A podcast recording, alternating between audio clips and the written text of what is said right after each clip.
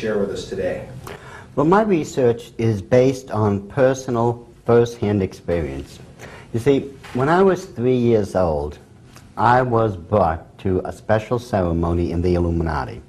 And by saying that, it's obvious that I was raised in an Illuminati family.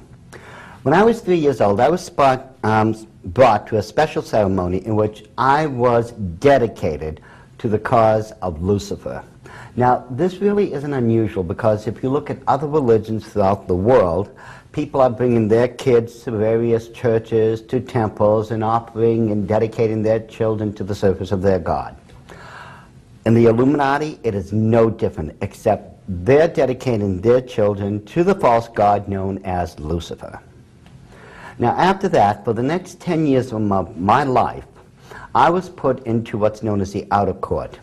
Now, the outer court is best understood as the Illuminati's version of a seminary.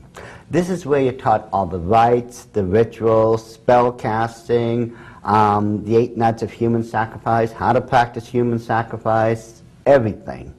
So by the time I was 13, I was brought to my um, ceremony in which I was initiated as a full um, member of the Illuminati, a first level Illuminist witch.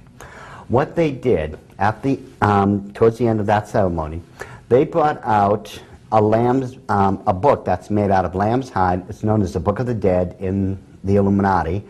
And this is just another counterfeit. It's the opposite of what we find in the Holy Scriptures because Christ has what's known as um, the Lamb's Book of Life. In the Illuminati, they have a lamb book known as the Book of the Dead. Next, they brought out a quilt feather. Then they brought out a silver knife, which in the occult world is called athame.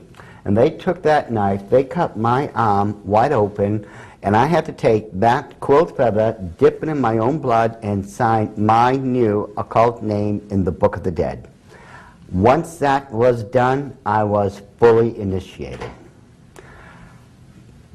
Throughout the next couple of years, I was learning all the um, um, rites, rituals, spell casting, the higher level stuff and everything. So by the time I was 17, I became a master witch, or what's known as a third level illuminist. Now, during this period of time, the Illuminati had been spearheading a major project, something that they had been trying to do for years. They were trying to get their own people into the four branches of the United States Army, um, or I should say the four branches of government, you know, the Army, the Marines, the Navy, and the Air Force. They were doing this because they were trying to get their own people in and recognized as chaplains. But the problem was, at least during that time, during the 60s, they couldn't do it. They were being denied chaplain status. Now, they weren't saying that we're Illuminists. No, they were simply saying that they were pagans. So, during 1975, I was um, told to join one of the four military branches, and so were hundreds of other young Illuminists at the time. We went in with a three-part plan. One, infiltrate all military bases and set up operating covens. Two, recruit major members of the military, whichever branch we were in, and bring them into these covens because at the end, three, we would have access to what they had access to. And by doing that, we would be able to eventually get every single major occult religion recognized under federal status. And once they were under federal status, well, their priestesses and priests would then be legally recognized and be protected by federal law. And unfortunately, we were too good at what um, we did. Because if you check the Army Chaplain's Handbook of 1978, you will find listed for the very first time in all of history the major occult religions such as Satanism, witchcraft, so on and so forth, and that they now have federal status. They have recognized priests and priestesses. They have tax exemptions. They are allowed to openly practice on all these military bases. And even to this very day, I'm still hearing um, reports all across this country about the trouble and the problems that have come about because of these things. And as I said, unfortunately, especially as a born again Christian now, I am just so sorry about what we did, but that's what I was doing back then. Anyways, um, while I was stationed at Fort Lewis, Washington, an interesting event had happened. I was walking down the road, going to the PX. I had a couple things I needed to pick up. And another person in the medical field happened to have bumped into me. We just started talking. He was an acquaintance, no one I really knew, as I was saying, just, a, just an acquaintance. But at the end of that conversation, he asked me something that would forever change my life. And it started a, change, uh, a chain of events that would last for three years. He asked me, would I like to go to church with him on Sunday? He obviously didn't know I was an Illuminati witch at the time, and um, let's just say um, I told him no. we'll leave it at that. Anyways, starting from that day on, for the next three years, some born again Christian was waiting in the rafters, um, just waiting to witness to me. I am not kidding. Um, I, had gone from um, Fort Lewis, Washington to other bases, all the way to Germany and then back. And for three years, Christians somehow would just appear to me, you know, be focusing on me and just constantly witnessing to me. Now, of course, now, when I think back then, God obviously had his hand in all of this, in that it would take three years to get um, all this occult stuff out of me and subdued to where I could finally hear what God was trying to tell me. It was on April 15th, 1979, that everything finally came together. I finally understood what the Christians were saying in light of what God had been revealing to me over those last three years. So on that date, I walked into a Christian church, and I admit it, I was a sold out slave of Satan. But God be praised, on that day, I left as a born again child of the King. And so for the last 30 years, I have been doing the best I can to explain to everyone what is going on in the order of the Illuminati, what their plans for the New World Order is all about, and how it affects us, and how all these things are lining up with biblical prophecy. Now, what we need to do is just to um, take a look at just the materials I brought today. We're going to be going over these things step by step so you can see how all these things fit in and align with the Word of God. So without any further ado, let's begin this presentation.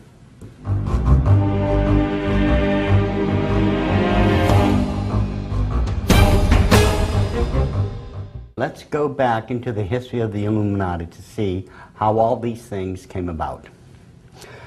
Now, all these events, really, we need to take all the way back to Amschel Moses Bauer, who would eventually change the family's last name to that of Rothschild. Now, um, Amschel himself was a moneylender. That was his profession. And um, one of the things about Amschel was that he was Jewish. He was of Jewish heritage. And what's even more interesting is that on the outside of his shop, he had a very unusual shield. The shield itself was a red shield, and in the center of it, there was another shield. But the, these things we'll get into later as we go along we'll, we will get back to this shield and its importance in history. Now, in 1743, Amschel Bauer had a son named Meyer Amschel Bauer. He was born, as I just stated, in 1743. And five years later, on February 6, 1748, another person had been born, and that person was known as Adam Weishaupt. Now, these two events, which at first seemed to be inconsequential, would actually have an effect that would literally be felt throughout the entire world and would change human history as we know it. It wouldn't be until 1754 that things that would normally, you would normally think was just going to continue on a normal course, had changed because um, Meyer Amschel um, Bauer's father had died.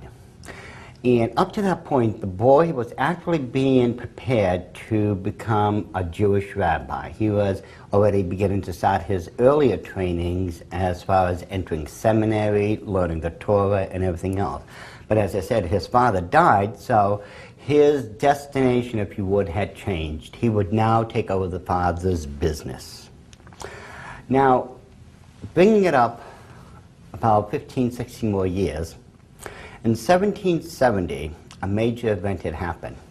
At that point, Adam Weishaupt, who had become a Jesuit priest now, was also given the chair of the professorship of Jewish canon law at the University of Ingolstadt in Bavaria, Germany. Now, why this is so significant, and which will allow you a much further glance into who this man really was, was the fact that when Dr. Adam Weishaupt was given the chair of the professorship, he was only 21 years old. Only 21. Nowadays, let's face it, um, most university students, they haven't even graduated at 21. Most of them are somewhere around 22, 23, 24. And yet, at 21, Dr. Adam Weishaupt was given the chair of the professorship. That's how much of a genius, and I do mean genius by every um, meaning of the word, he truly was. Three years later, this is where things would really begin to take a turn. See, it was in 1773 that Pope Clement XIV had heard numerous reports and rumors and complaints about the order of the Jesuits. Europe at that time was under rulership by kings, queens, emperors, empresses, and so on. The problem was, according to all the reports that Pope Clement XIV was getting, the Jesuit priests, first of all, were too powerful. Another complaint was that they were interested in um, I should say, interfering in the political affairs of these rulers. They were just simple priests, supposedly. So why were they interfering in the political affairs of these monarchies? It's not as if um, they were the king or queen of the country. What was their interest in all this? And then the next thing, that one of the big complaints was that they had too much wealth. Now, I may not be Catholic, but from what I understand, I thought Catholic priests were supposed to, you know, not be involved in money or have, you know, that type of worldly interests. However, another one of the major complaints to the Pope was that these Jesuits had way too much money. Finally, in 1773, as I just stated, Pope Clement XIV disbanded the order of the Jesuits. They were no longer Jesuit priests, which means they could start answering to anyone and everybody. You see, before, when they were Jesuits, they only answered to the um, Pope himself. They didn't have um, an archbishop, a bishop, or a monsignor, or anyone else, not even a monarchist, um, to answer to. No, they um, had only answered to the Pope at that time. Now they were responsible for all their individual actions.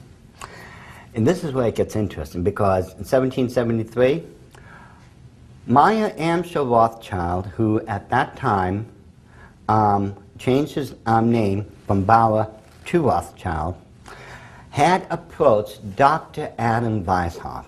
And to paraphrase it, now Weishaupt remember, was just a thought. He was no longer a Jesuit priest, and he had a major axe to grind against the Pope and against all the monarchies of Europe for what had happened to him. He took it personally. He was no longer a Jesuit.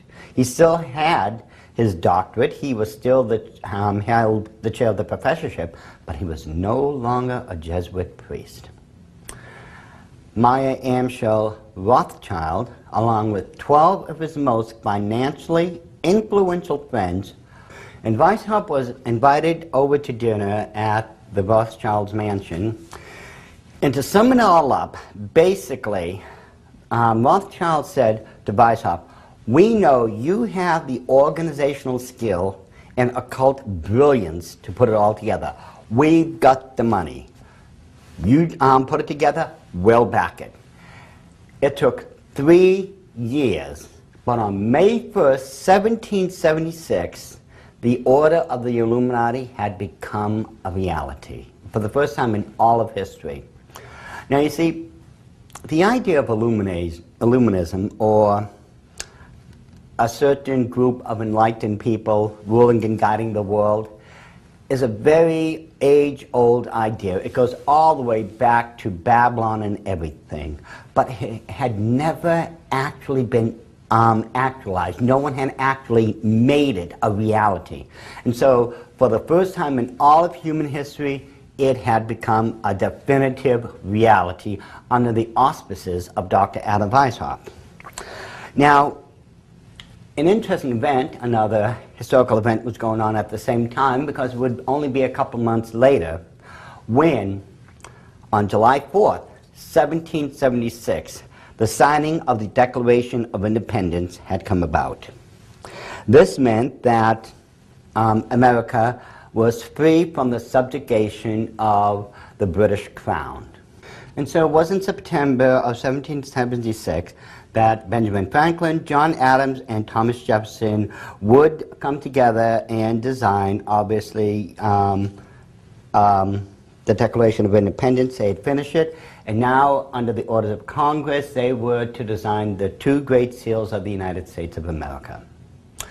Now, next year later, in 1717, 1777, another interesting event, not at the beginning, it doesn't sound like it, but something that would fit into the entire jigsaw puzzle. Dr. Adam Weishaupt had become an entered apprentice in the organization known as the Masons. You, you've heard of them as Freemasons, the Masons, so on and so forth. And he did this because he was going to start an infiltration process. But this would take a little while to um, do, but nevertheless, he had um, infiltrated the Masons. But we'll get into that again in a bit. So by the time um, these events had unfurled, over in Germany again, Karl Theodor, who was the Elector of Bavaria, and he was the Elector of Bavaria because he was also the Duke of Bavaria. Now, His Grace, Karl Theodor, um, the Elector of Bavaria, held that um, position because he was the highest ranking um, representative of the um, noble class of that day and age. He answered to the crown, and because of his position, he was the law, and the people answered to him. And charges about a new organization known as the Illuminati were being brought up. Now, how these events um, became known to him, no one's certain because Weishaupt had been very careful not to allow anyone to know what was really going on in the organization of the Illuminati. But nevertheless, Karl Theodor was beginning to hear rumors about this, and he called um, four people who had joined the Order of the Illuminati and um, demanded that they testify, testify um, before him about what was going on in it. Basically, those four people said, oh, it's just a good old boy society. We're just interested in, you know, literature, things like that. Nothing's going on. Well, His Grace had no solid evidence to hold them or to convict them by, so he had to let them go. Nevertheless, um, His Grace, Count Theodore, kept a watchful eye on these people.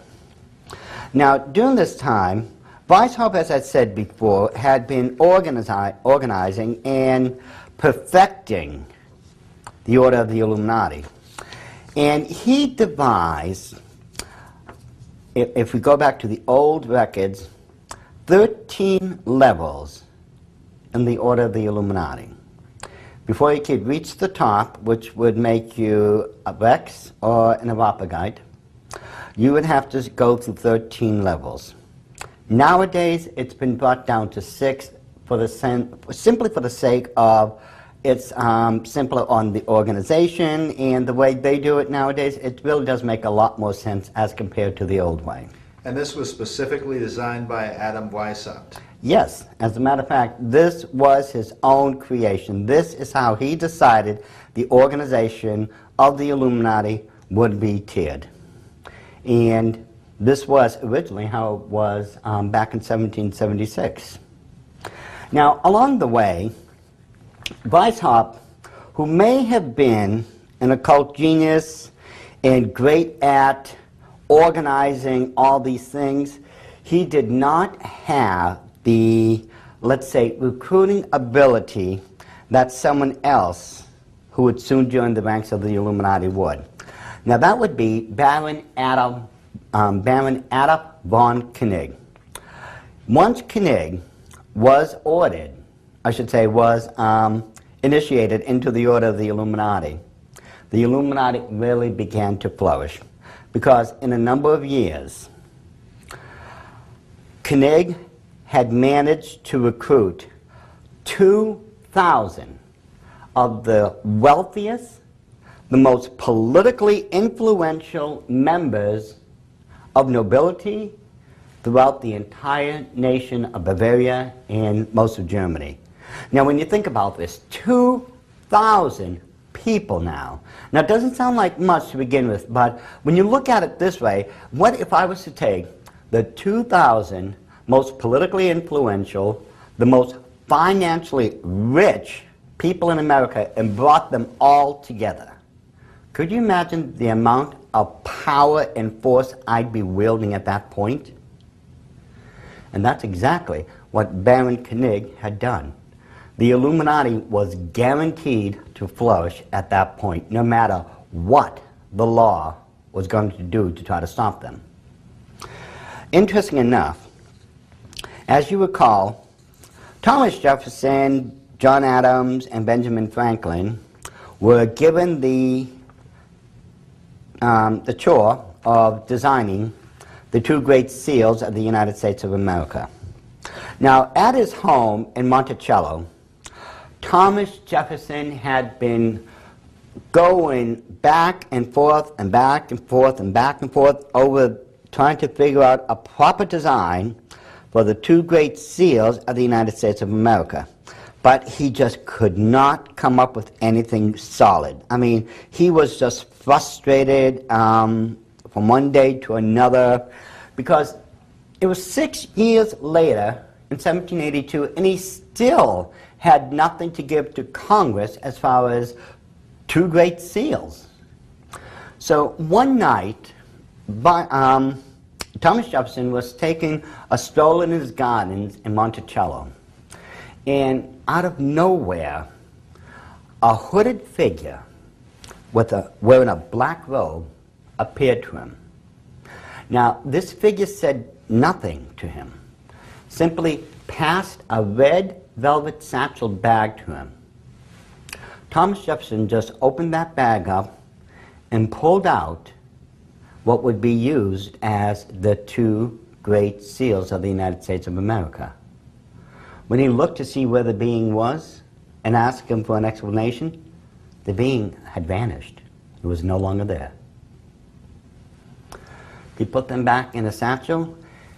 Eventually, they were presented to John Adams and to Benjamin Franklin.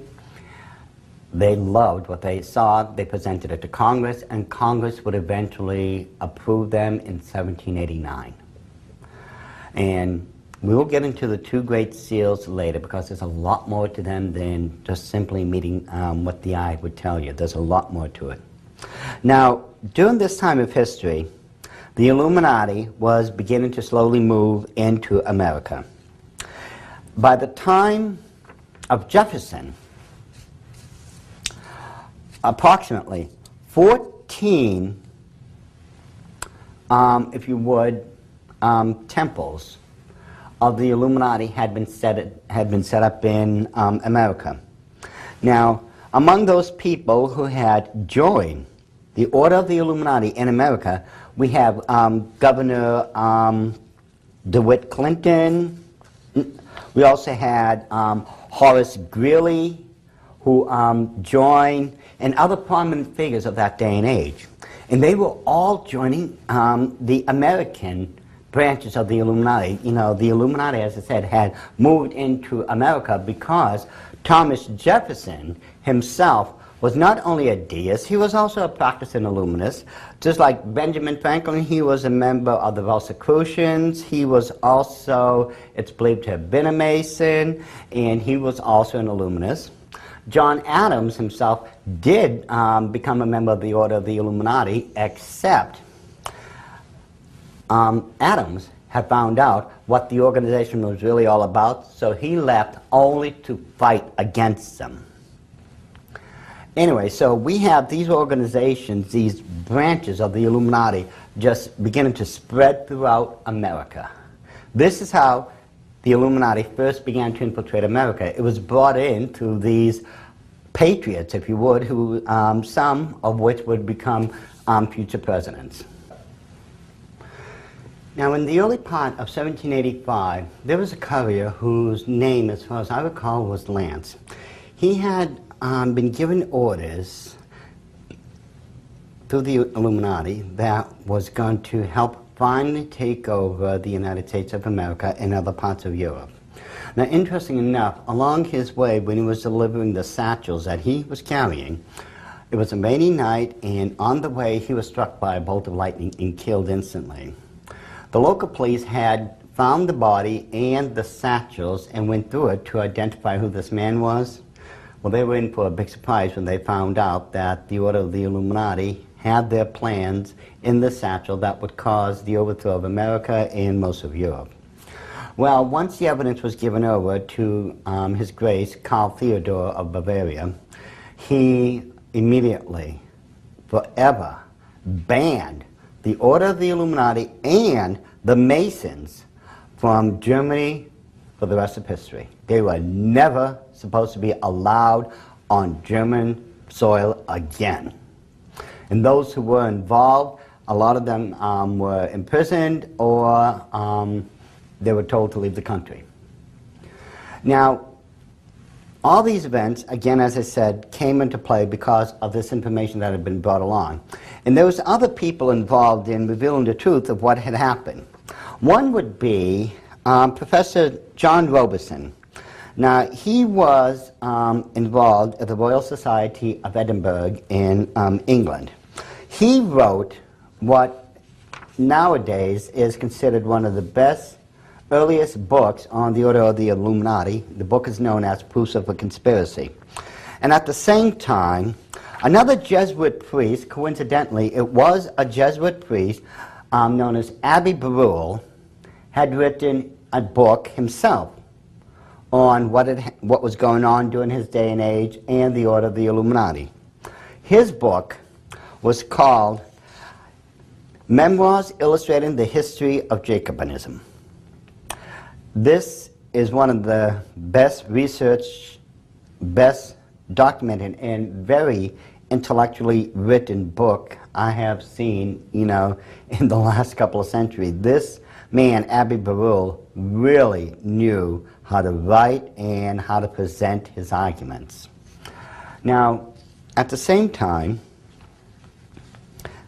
years later, Weishaupt himself, obviously, like anyone else, um, passed the, um, if you would, the headship of the Order of the Illuminati to another person who would have a great, profound um, mark in history. And that man is known as Giuseppe Mazzini.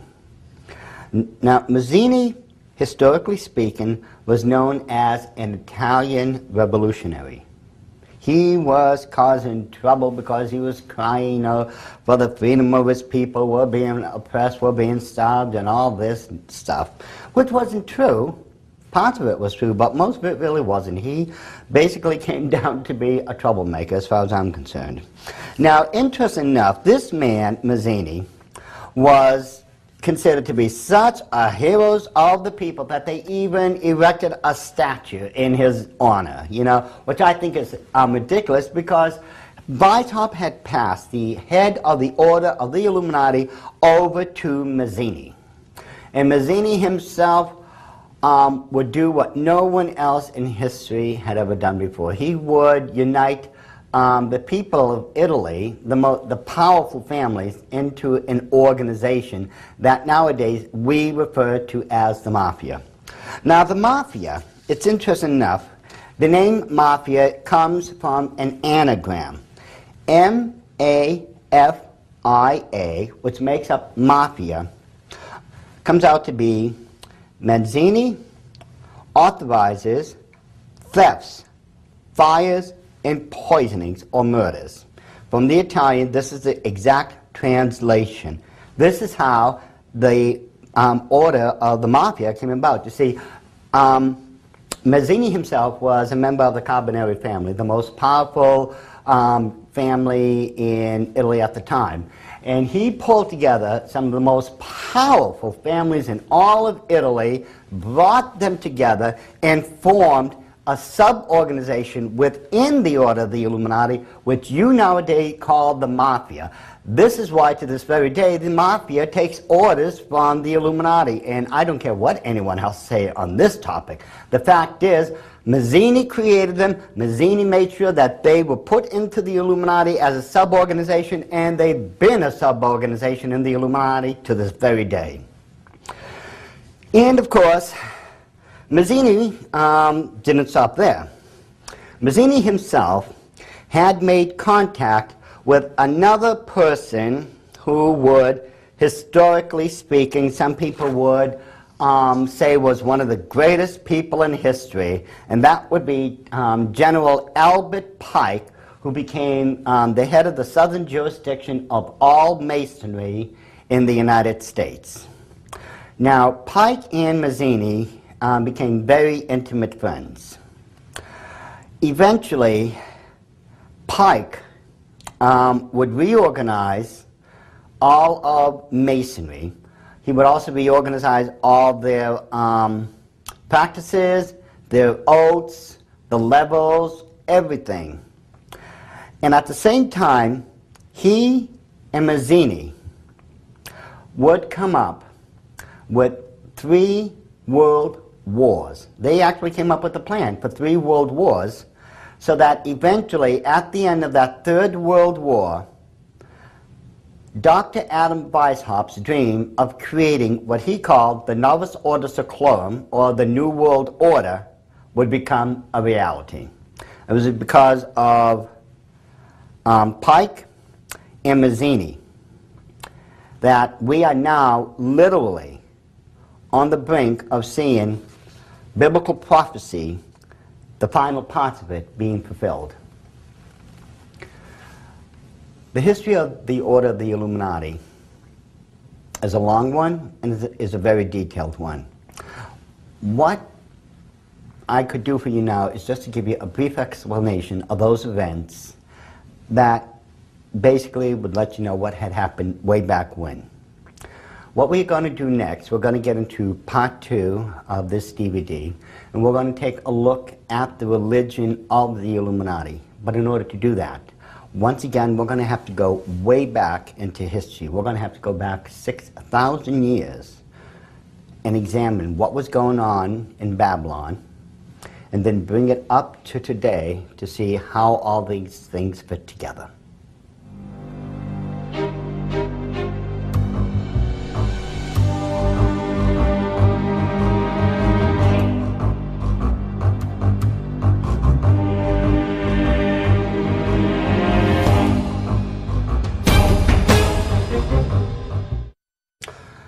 When we talk about the religion of the Order of the Illuminati, we have to go all the way back to the days of Babylon, shortly after the flood of Noah.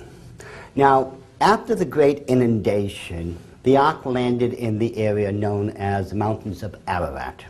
And from there, all the animals and everything else came out and started to be populating the earth. Now, what's interesting is most people believe that, according to the scriptures, they say, well, the animals came into the ark two by two. That's not true. If you go back to the, um, I believe it's the sixth chapter of um, Genesis, and just start reading the first couple of verses, you'll find out that there was two of the clean beasts and seven of the unclean that came aboard the ship. Now, two and seven in my mathematics is nine. The problem is we've been taught tradition. We have not been taught Bible. The Bible makes it very clear, and let me turn back to this. I want to read this for you folks so you understand exactly what you're talking about. Oh, and for those of you who may be wondering, um, the only version of the Bible I'll use is the KJV translation, the 1611, not the modern day translation, the 1611. Ah, it's uh, Genesis chapter 7. Now listen to this very carefully. And the Lord said unto Noah, Come thou and all thy house into the ark, for thee have I seen righteous before me in this generation. Of every clean beast thou shalt take to thee by sevens, the male and his female. And of beasts that are not clean, by two, the male and its female. And it goes on to talk about the fowls of the air and everything else. It's seven and two. Now, what is God talking about when he says, of every clean beast by seven and unclean by two? Even Jewish law will explain this to this very day, and it is in the Bible. Back then, anything that was considered unclean um, was someone or an animal or something that had given birth to an offspring. They were considered unclean because blood had been spilled. Now, according to the Le- um, Levitical law, the, um, um, the woman, if she gave birth to a child or if an animal had given birth, they were considered unclean for seven days. On the eighth day, um, uh, um, in this case, if it was a male child, they would be circumcised. Clean animals um, were those animals that had not procreated yet. They didn't have kids. Now, so you have seven and nine. Now, it makes sense that it had to have been at least nine because when you think about this, well, um, the ark lands in Mount Ararat, all the animals come out. If there's only two by two and two elephants are walking down the road and one falls off the cliff, well, there goes that species. No. It had to have been at least nine so you could propagate the species. This way it would keep on going. Now, so everyone has left the ark and they're um, beginning to set up little colonies around the area and such. And there was one person in particular, his name was Nimrod. I believe he was the, uh, he was the son of um, Cush. Well, anyways, Nimrod um, was beginning to set up um, quite a kingdom, and one of the few remaining statues of um, Nimrod shows us um, what he may have looked like. And that's anything the way he looked like, I mean, he doesn't look all too much like an agreeable um, sort.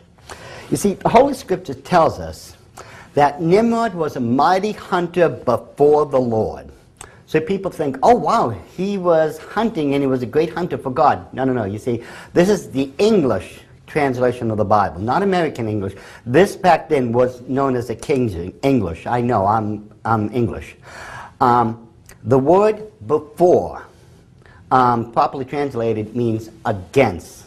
So Nimrod was a mighty hunter against God. He wasn't for God. He didn't um, worship God. He was against God. Now, as we were saying before, he was really beginning to set up his own kingdom. And um, his kingdom was right in this area. He was setting up in the land of Asher. He established the um, city of Calais, Nineveh, Akkad, Elam, um, Babel, and in this area. He was really beginning to set up his own kingdom. During Nimrod's rule, he constructed one of the greatest constructs in history. Historically speaking, it is known as the Tower of Babylon. Now, the Tower of Babylon was a spiraling ziggurat. In other words, it spiraled upwards and upwards, up and to the heavens, is what Nimrod wanted it to do. Now, this was not some small conical shaped um, structure. It was massive. It was so massive that there was temples inside of this um, construct. And at the very top, there was the main temple dedicated to the false god known as Moloch. Now, Moloch himself was depicted as a horned demon, sometimes a, a, a, calf, if you would, and he had um, two horns. Some um, depicted him as one horn, but the um, significance behind what we're saying now is that Moloch was a god, a false god, that demanded sacrifice. You see, back then, parents believed that if they brought their newborn baby and offered him up to Moloch, they would receive financial blessing from him. Now, Moloch was usually depicted, as I said, as this giant um, bull-like animal. Some depicted him with two brass hands over a fire pit. And parents would take their own newborn baby and place them on these hands that were glowing red because they were constantly over a fire pit that was always being fed. Or if um, the child was um, old enough to walk and such, they would just take the child and throw him into the fire pit. And it's interesting enough that the Bible forbids what it says um, you will not allow um, the, your son or daughter to pass through the fire.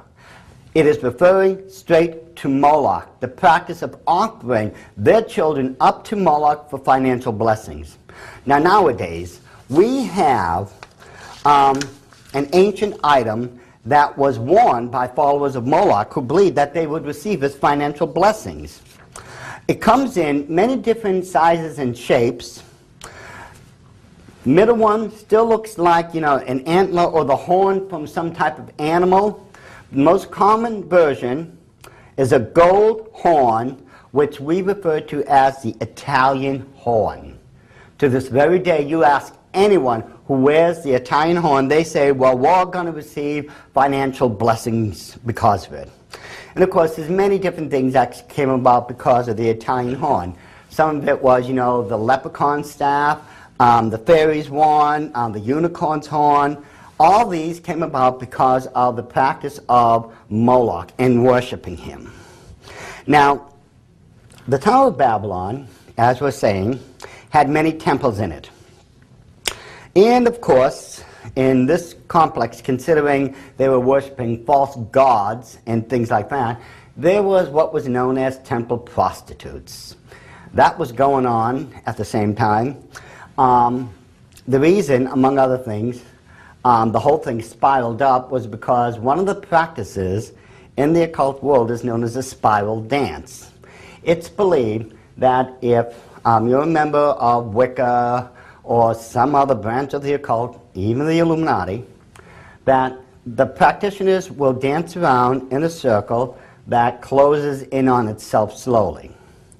And that by the time you get to the center, you release through the cone of power all that so-called metaphysical energy or you know through spells that you want to cast through and create these things by.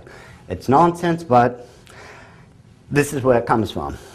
Now, at the time all this was going on, well, Noah, Ham, Shem, and Japheth had heard what had happened.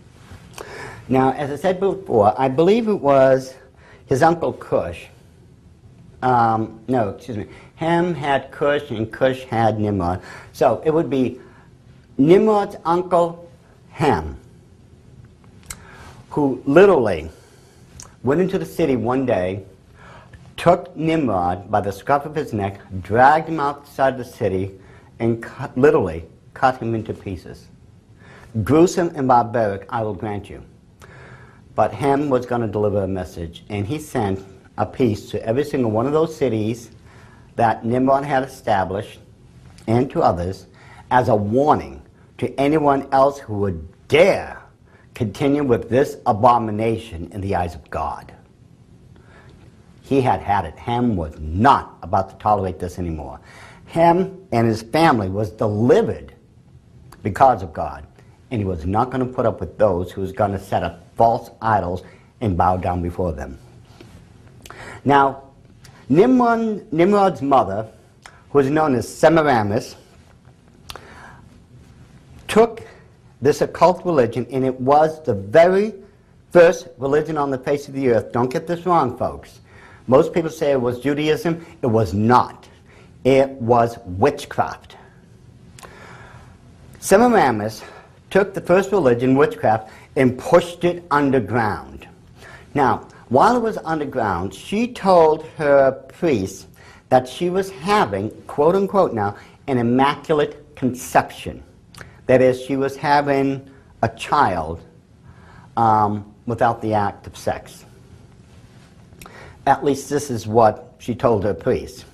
The truth of the, um, the matter is, and to put this as delicately as I can, Queen Semiramis was having relations with her own son, Nimrod. And this is how she became pregnant. Well, what had happened she had indeed, you know, the child nine months later, and according to all the records, she named the child Tammuz. This is one of the few remaining statues we have of Tammuz, but as it is, Tammuz was supposed to be Nimrod come back through the act of reincarnation. You see, this is where we get reincarnation from. This is the first recorded so called act of reincarnation. Tammuz was supposed to have been Nimrod come back. Okay? Now, from there, a story, story really gets interesting because along the way, by the time Tammuz is 40 years old, um, like his father, he was supposed to have been a great hunter, but he couldn't have been that great because when he was 40, while he was out on the hunt, he was killed by a wild boar. And it's interesting enough that if we turn to our Bibles, in Ezekiel 8:14, there's a very interesting event going on. Now, at this point of history, um, the Jewish people are under God's heavy hand. They're, it's almost as if they're being cursed by God Himself. And um, Ezekiel is petitioning God on behalf of his people, saying, Show me what's wrong. You know, where are we at fault? We'll correct it. And one of the things God does, He takes Ezekiel and He brings him to the gate of His own temple. I mean, this is supposed to be the very house of God now. And he brings him before the gate, and this is what Ezekiel sees. Then he brought me to the door of the gate of the Lord's house, which was toward the north, and behold, there sat women weeping for Tammuz. Before the house of God himself, women are weeping over Tammuz, over his death. The big question becomes, why were they weeping over Tammuz? Now, according to practice, and this goes on to this very day, in the Catholic religion, they have what's known as Lent. Now, Lent is a 40 day period in which you're supposed to um, fast, give up things, you're weeping and wailing over your sins, and looking forward to Easter. Okay? Tammuz, if you remember, was killed when he was 40 years old by a wild boar. Those women had, um, were actually practicing um, what would become known as Lent. They were weeping and wailing for 40 days now over the death of reincarnated um, Nimrod into Tammuz. And among other things, if you remember, during um, the Easter tradition, people eat ham. And that ham represents the slain um, boar that slew their false god, Tammuz. Now, we will examine this in greater detail in a, another DVD known as America's Occult Holidays. But for now, this is what Ezekiel 8:14 is talking about. This was the earliest mentions of what would become known as Lent. Now, of course, because Nimrod was come back in the form of um, Tammuz, well, we have the ancient statues of um, Semiramis, who has now been promoted to the Queen of Heaven, because when we go back and look at this carefully, well, Nimrod was elevated to the status of God. So, it makes common sense that his mother must be a goddess. She's become known, historically speaking, as the Queen of Heaven.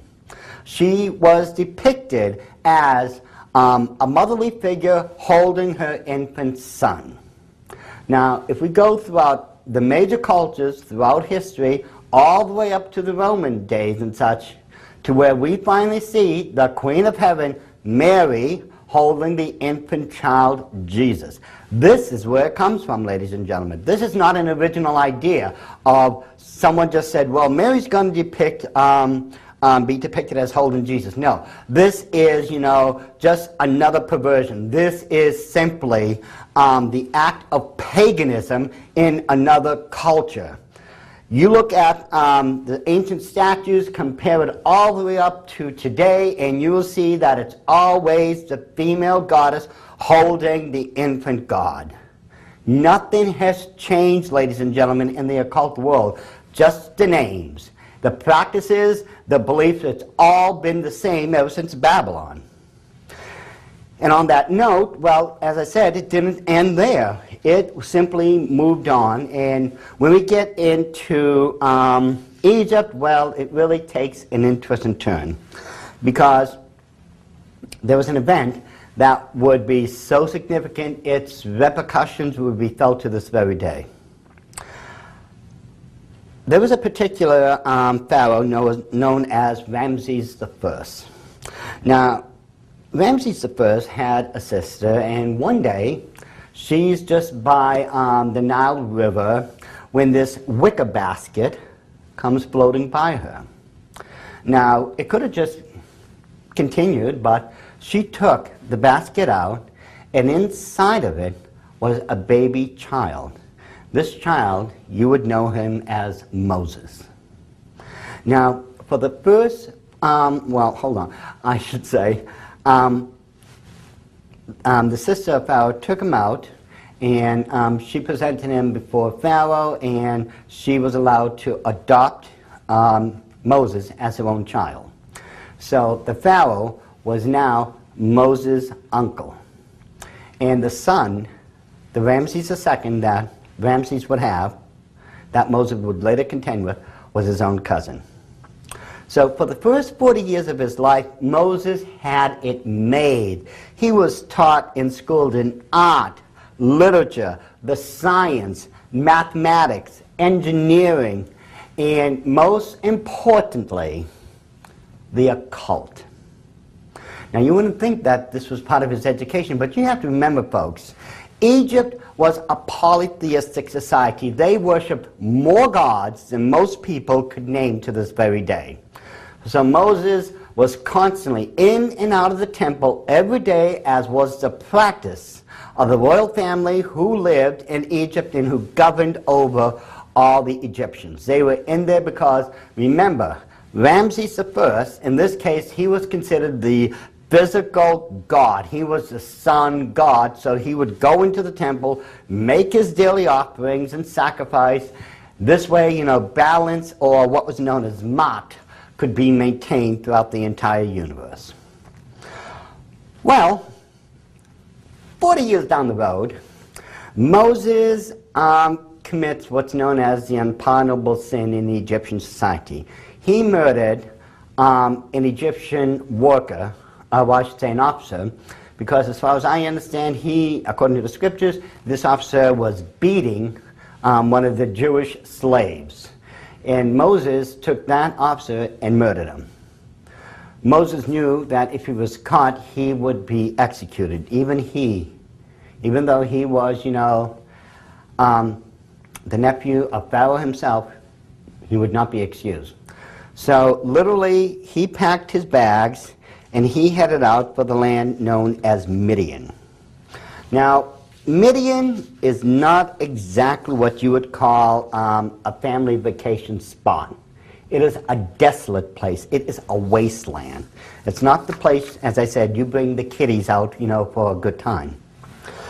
But Moses fled into the land of Midian. And eventually he comes across um, this very important man who has a lot of sheep and is doing a lot of trade business. And um, he is introduced to um, the man's daughter, who's known as Zipporah. Um, basically, to sum it all up, um, Zipporah meets Moses, Moses meets Zipporah, they like each other, they fall in love, they eventually get married, you know. And um, Moses eventually himself is doing an incredible um, trade, if you would, in, um, in sheep and um, in other cattle. Moses has been taken out of his 40 years royalty and is now brought down to the status of shepherd. So for the next 40 years, Moses is learning the new family trade, and one day, um, near the area known as um, Mount Sinai, um, one of the sheep seems to wander off, and being the good shepherd that he is, Moses goes after him. I mean, one sheep is as important to him as the whole flock. Now, this is where it gets interesting, and forgive me if it sounds a little amusing to me because I always think, what would I have done in this situation? Moses goes up there, he sees the sheep, and at the same time, he comes across this bush. Nothing spectacular except this bush is burning and it's not being consumed. And at the same time, this bush is speaking to him. The bush basically tells him, I'm God, you're on clean, um, clean and holy ground, take your shoes off now. Moses hits the dirt. And I guarantee you, I would have been down there faster than him. Now, the bush identifies itself as God. I mean, this is God, folks. I mean, God of all that there is. Not a God, not a false God. This is God. And God said, Have I got a job for you? And this is what you're going to do. Moses, you're going to go down into Egypt and you're going to take all my children out of it. You're just going to deliver them out of the hands of Pharaoh. Well, of course, this immediately posed a problem because Moses didn't know how he was going to do this. So he asked God, well, if I tell them I'm just going to take um, all the um, children out of Egypt, who do I tell them sent me? And God said, You tell them, I am that I am sent you. Moses then says, You know, well, um, what if they don't believe me? You know, God says, What is that um, that is by, by you? And, and, it, and it was a rod. And God says, Okay, throw it on the ground. He throws it on the ground, it turns into a serpent. Moses runs away. So would have I. But God says, Pick it up, and as soon as he did, it turned back into a rod. Then God said, Put your hand into your robes. And he did, and it came out, and it was all leprosy. And he says, Put your hand back in. Put it back in, and the leprosy was gone. And then he says, You will also be able to turn the water into blood. I mean, God gave Moses the ability to perform these miracles. Now, that would have just astounded me and convinced me right there hey, this is going to be good. But was Moses impressed at that point? No. You would think that Moses would have been impressed because here are miracles he could do. But something's going on here. We will get to it, ladies and gentlemen, and I will explain to you why Moses was not impressed by any of this so far. And then um, Moses is literally trying to come with an, up with an excuse to get out of this. As I said, he wasn't impressed, and he's trying to back out of doing this. And believe it or not, he really had a good reason. He even says to God, he says, God, but you know, um, I'm not a good speaker, I have a slow tongue, and the Bible verifies that God is really beginning to get angry here with Moses. God knows um, Moses really is trying to get out of this. Because you see, in the book of Luke, it clearly points out that Moses was a man of great words and a great orator. He could really wow the crowds. In here, he's trying to say, well, God, I can't speak well, I have a slow tongue. No. Moses was trying to get out of this, but we'll get into that. Finally, God, you know, says, Moses, you're going. You can take your brother Aaron, but you're going. Now, we have to take a look at this now from Pharaoh's perspective, because let's face it, Pharaoh himself is considered to be the actual God upon the face of the earth. I mean, he is a representation of Ra, the sun god. He, right now, is God for all, you know, of Egypt and for the rest of the world as far as all his worshippers were concerned. So, like Moses, when Pharaoh um, Ramses II, or Pharaoh or Ramses the Great, was growing up, he would have been schooled in the best education possible. He would have um, been schooled in the arts and literature, mathematics, the science, and of course, the occult religion, just like the rest of his family was, because every day, if you remember, they'd go into the temple and they'd worship their pagan false gods. Um, as a child, he would be brought from point A to point B on chariots or on litters and um, he would always have the best clothes and everything. And he's sitting in his house on his throne. You know, the whole place is covered in marble and um, probably tapestries, reliefs, everything. The place is absolutely gorgeous. He has his slaves here, servants there, everything. And all of a sudden, Moses shows up. Now, at this point, Moses is 80 years old, and his brother who's with him, Aaron, is 83. Both smelling like sheep, both looking like they need a new tailor, and they walk up to you, Pharaoh Ramses II, who's considered God upon the face of the earth, and they tell him, You are going to let the entire workforce of Egypt go. Is Pharaoh going to buy this? Pharaoh's going, uh, you've got to be kidding. Okay, so per his instruction, um, Moses turns to Aaron and says, okay, Aaron, cast your rod down. So Aaron just takes his rod, throws it down, and it becomes a serpent. Did this impress Pharaoh? No. You see, Pharaoh turned to his magicians and said, okay, take care of this. The magicians took their rods, they cast them down, and they also became, became serpents. Now, granted, the rod of Aaron swallowed up the rods of the magicians. But the magicians also duplicated a miracle of God, didn't they? They turned their um, rods into serpents also, didn't they? Or did they duplicate a miracle? We'll follow along with this. Well, Moses and Aaron go back to Sinai and basically tell God, okay, we did it. It didn't go over well. So God says, okay, Moses, this is what's going to happen. You're going to go back down there. Pharaoh's going to be by the waters. You're going to tell him to let my people go. And if he doesn't cooperate, you're going to turn all the water into blood. Aaron, I know, was psyched for this, but again, Moses was not impressed. And as I said, we're going to get into this. We're going to find out what's going on. But okay, Moses is just going to go down there. Now, what's going on? Um, God had said Pharaoh's going to be by the waters. Now, you have to understand, Pharaoh, as God, you know, Ra, um, would be responsible for Ma'at, which is keeping the balance of life, death, and the entire universe part of his duties, he would go down to the Nile and he would bless the waters so that it would provide life and give, you know, health and substance to the land and to his people. This was part of his job as the physical representation of Ra on the face of the earth. So, um, Pharaoh was down there by the waters doing his thing, and Moses and Aaron shows up, and Pharaoh must have just been thinking to himself, oh, not these guys again. And basically, Moses tells Pharaoh, let my people go. And Pharaoh goes, no. Moses turns to Aaron, Aaron, do your thing. Aaron just takes that rod, he goes down there, he slaps the Nile River, and sure enough, it just starts turning into blood. Did this impress Pharaoh?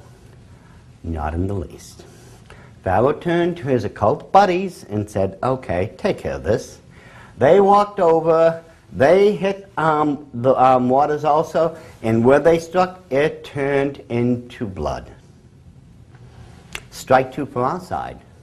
You see, the magicians, on the surface it appears, duplicated another miracle of God. So Moses left. Now the waters would stay like that for a week. In the meantime, God is telling Moses, okay, this is what you're going to do. And so, once again, they go down there, they confront Pharaoh in his own throne room and says, Pharaoh, you're going to obey God and you're going to um, let our people go.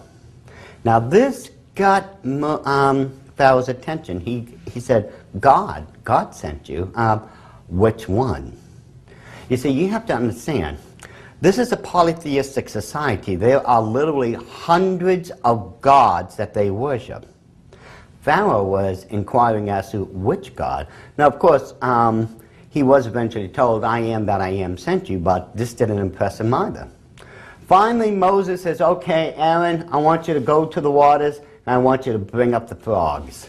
He goes down to the waters of the Nile and he calls the frogs up from all directions. They are literally just pouring in everywhere. They're going into the throne room, into the bedrooms, into the game room, into the TV room. I mean, they're just everywhere.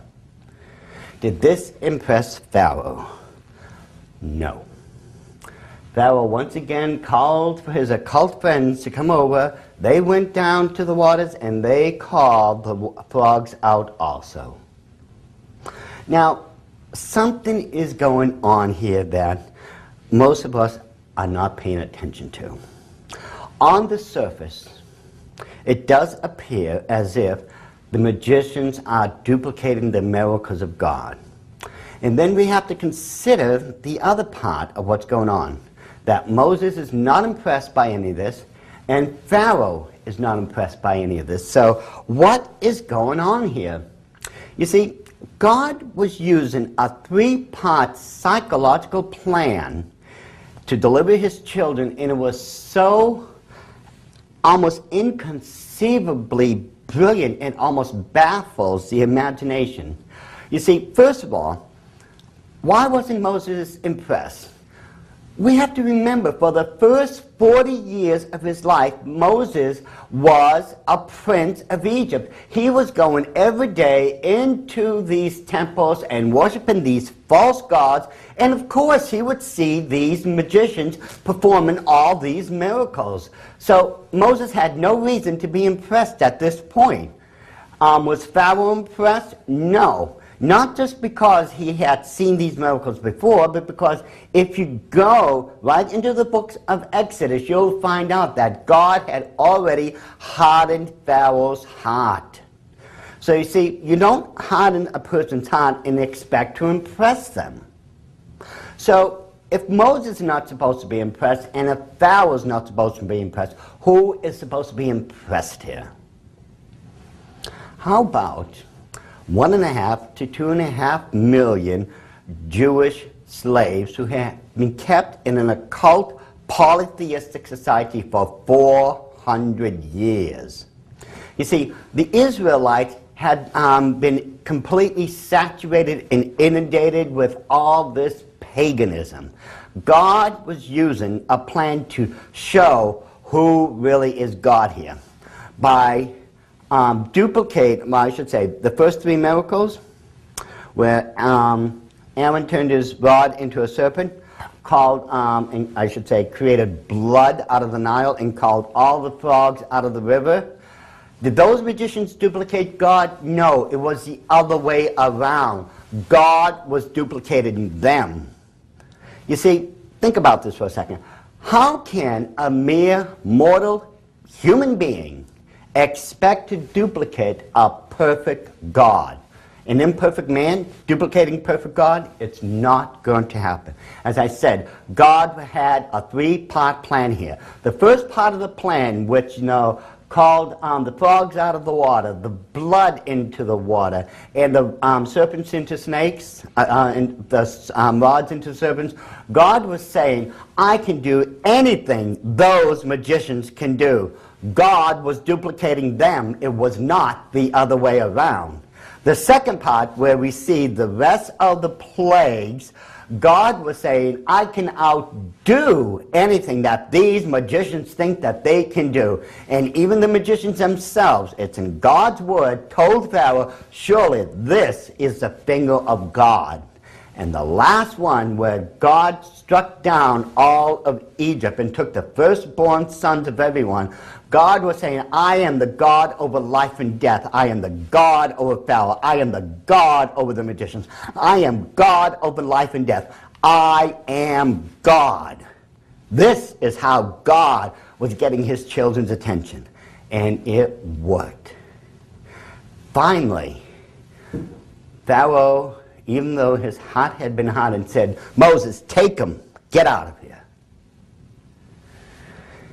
And we know what had happened later.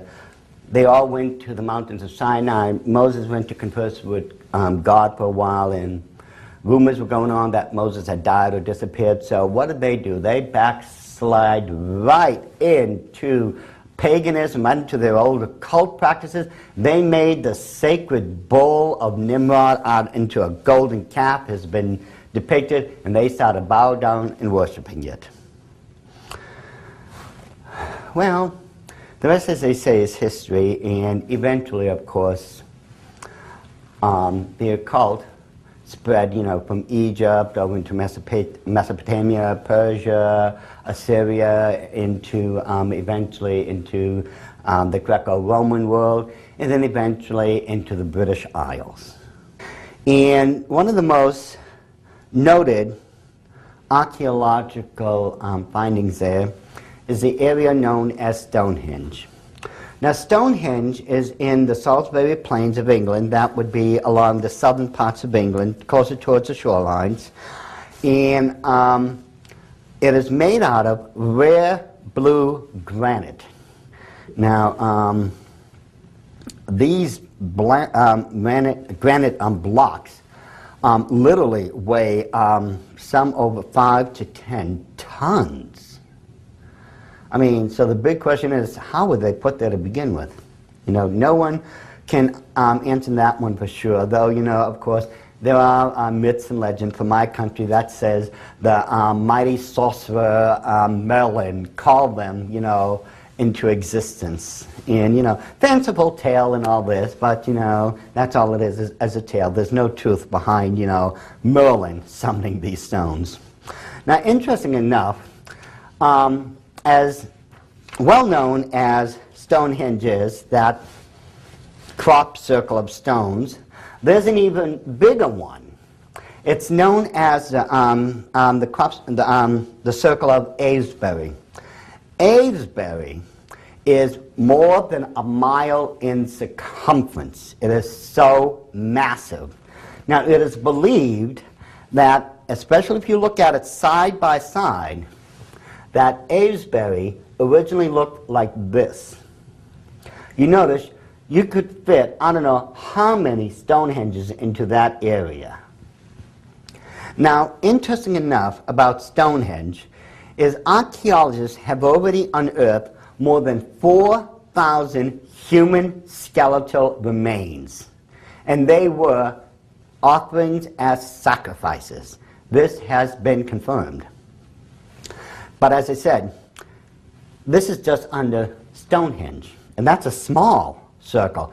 Think of how many must be lying underneath Avebury itself. And there are literally dozens upon dozens of these ancient circles, these megalithic stone circles throughout England. You see, the reason these were built was for um, the worship of pagan gods. You see, historically speaking, oh, it's been about 3,000 years ago now, but in those areas of England, approximately from 900 BC to 900 AD, there was a nomadic people known as the Celts. Now, the Celts were a barbaric, warlike tribe, and they had a priest, a priestly class, caste, excuse me, known as the Druids. Now, Druids um, from the Gaelic means men of oak. Now, these Druid priests held all power in their community. Um, they could decide when um, to worship, where you would worship, um, who could serve in the military, who could get married, who would hold any type of um, official um, position in the tribes. Literally, the Druids held all power. And it would be at places like Stonehenge where they would be worshiping um, their false gods. And this would be done eight times a year. Um, usually, um, you'd find them worshiping during the night of Samhain, which is October 29th to the 31st, or what we call Halloween. As I said, we're going to get more into um, these occult holidays in another DVD, part of this series, that will be called America's Occult Holidays. The next one would be Yule, which is on December 21st. Then there's the night of Imbolc, which is also known as Candlemas in the Old um, English um, language, um, which was um, February 2nd, um, which we now nowadays call um, Groundhog's Day. March 21st, the night of Ostara. May 1st, which is the second highest night of human sacrifice on the Illuminati calendar, known as Beltane. Um, which is on June 21st. Lughnasadh, which is August 1st. And then Mabon, which is September 21st. Now, the highest night of those eight nights of human sacrifice was Samhain. It was a three-day fire festival. It lasted October 29th the 30th and 31st, and to this very day, the ancient bonfires are still lit throughout the British Isles. Um, and this is where we get the modern day version of Halloween from. You see, during that night, the Druids would meet at these sacred stone circles. They would take these cauldrons that were filled with um, an apple cider like substance. It you know, something resembling mead way back then. And they would light these fires and then they would leave and literally go out and trick or treat. And I'll, and I'll explain to you what their version was. They would be going out throughout the countryside, leaving these stone um, circles, going to these various castles, mansions, and other places of nobility and other places, and literally banging on the door, and they'd be screaming out trick or treat. But the question is, what did they mean by it? Now, the treat was if the Lord of the Manor gave someone over to them to be used as a human sacrifice, they would leave a treat. Now, that treat was usually a gourd, um, um, a pumpkin, which is, now, which is used more nowadays, or a turnip that was filled, that had been previously filled, um, filled now with human fat. They would light it and leave it on the front doorstep. Now that was supposed to protect everyone inside of the house from all the demonic forces that they would be summoning for those nights. Now, here's the trick. If you did not cooperate with the Druids, they would take blood and draw the six-pointed star known as a hexagram that has a circle around it on your door, and usually someone that night inside of that house, that castle, that mansion would usually be um, would usually die from fear, from all the forces that they would um, be able to actually see with their eyes, and that would be sent against them. Now, many hours later, the Druids would take all those um, people that was given to them as offerings, and they would put them in this huge, gigantic figure that was made out of wicker reed. It was known as the Wicker Man. Now, usually a week before the Nights of Samhain, or what you call Halloween, the Druids had given orders to the Celtic warriors to go out and gather literally thousands and thousands of pieces of reed. And well, you've seen reed before. You know, you've seen furniture and other things made out of um, reed. And they would build, as I said, this huge um, figure. Usually, it was around 30, 35 feet tall. It was massive, known as the Wicker Man. It looked like a human being with, with arms and legs and everything. But the difference is, it had cages running throughout it. This way, the Druids would put in these human beings into those cages, and there would, um, in some of the cages, there'd be animals. Some would also have food offerings. But these human beings would be put throughout the Wicker Man, and if there wasn't enough room, the Druids had already had these um, wicker cages made and throw the rest in that. And during the ceremony that evening, um, the Druids would offer these human beings and everything else up to um, the god of fire known as Cernunnos. And um, the, um, the cages, um, the wicker man will all of a sudden, you know, just burst into flames. And all these also were supposed to be offered up to the Celtic lord of the dead known as Samhain, which is why it's called Samhain to this very day. Now, interesting enough, um, before um, these poor people were murdered for another pagan god, the Druids had an interesting um, game. They had a couple of interesting games that they'd like to play, but one in particular. Um, they would take and line up all these victims, and they would bring them up to that cauldron. Now remember, this cauldron had um, an apple cider like liquid boiling in it. It's, and when I say boiling, I'm not kidding. It's been boiling for hours now at 212 degrees now. And they would take an apple and they would throw it in. They would tell that person, if you can take that apple out on your first try, we will set you free, you can go home. Now, if I was to say how many of you people would do it, well, everyone would jump at it. I mean, you'd get a chance to go home and be free, right? But remember, as I just stated, that substance is rapidly boiling at 212 degrees Fahrenheit. That's the boiling point of a liquid. Those people, um, literally, if they wanted to live, they would have to. T- uh, they would have to do this. It would, it would be their only way out. I mean, but the end result wa- was absolutely abominable. I mean, these people are plunging their heads into boiling liquid. I mean, their flesh literally is being boiled away. And for those who survived, I mean, because of that boiling liquid, I mean, think about their eyes, their um, vision, for um, the liquid that seeped in would be blinding them. How many of them suffered um, loss of hearing because of the damage done by the liquid? How many of them would be suffering respiratory problems because of the liquid that may have been boiling down, let alone the flesh that may have melted off, loss of hair, who knows what? But that was for the survivors. Those who didn't get the apple on the first try, they were thrown on the ground and they were immediately beheaded right there on the spot. That's what happened to the losers. Now, of course, as I said, others had already been put into the Wicker Man, and then um, the rest of the ceremony, and those poor people would die.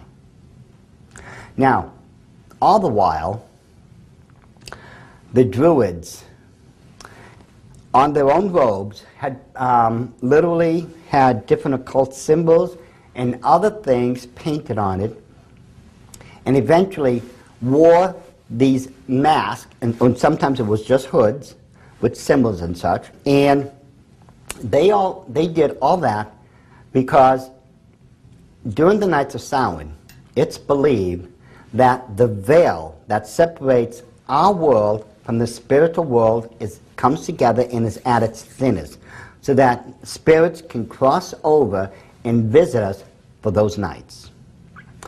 But there was nothing that guaranteed that these spirits would be benevolent. You know, nothing said that they would be good, kind, and friendly and in a good mood to chat. No.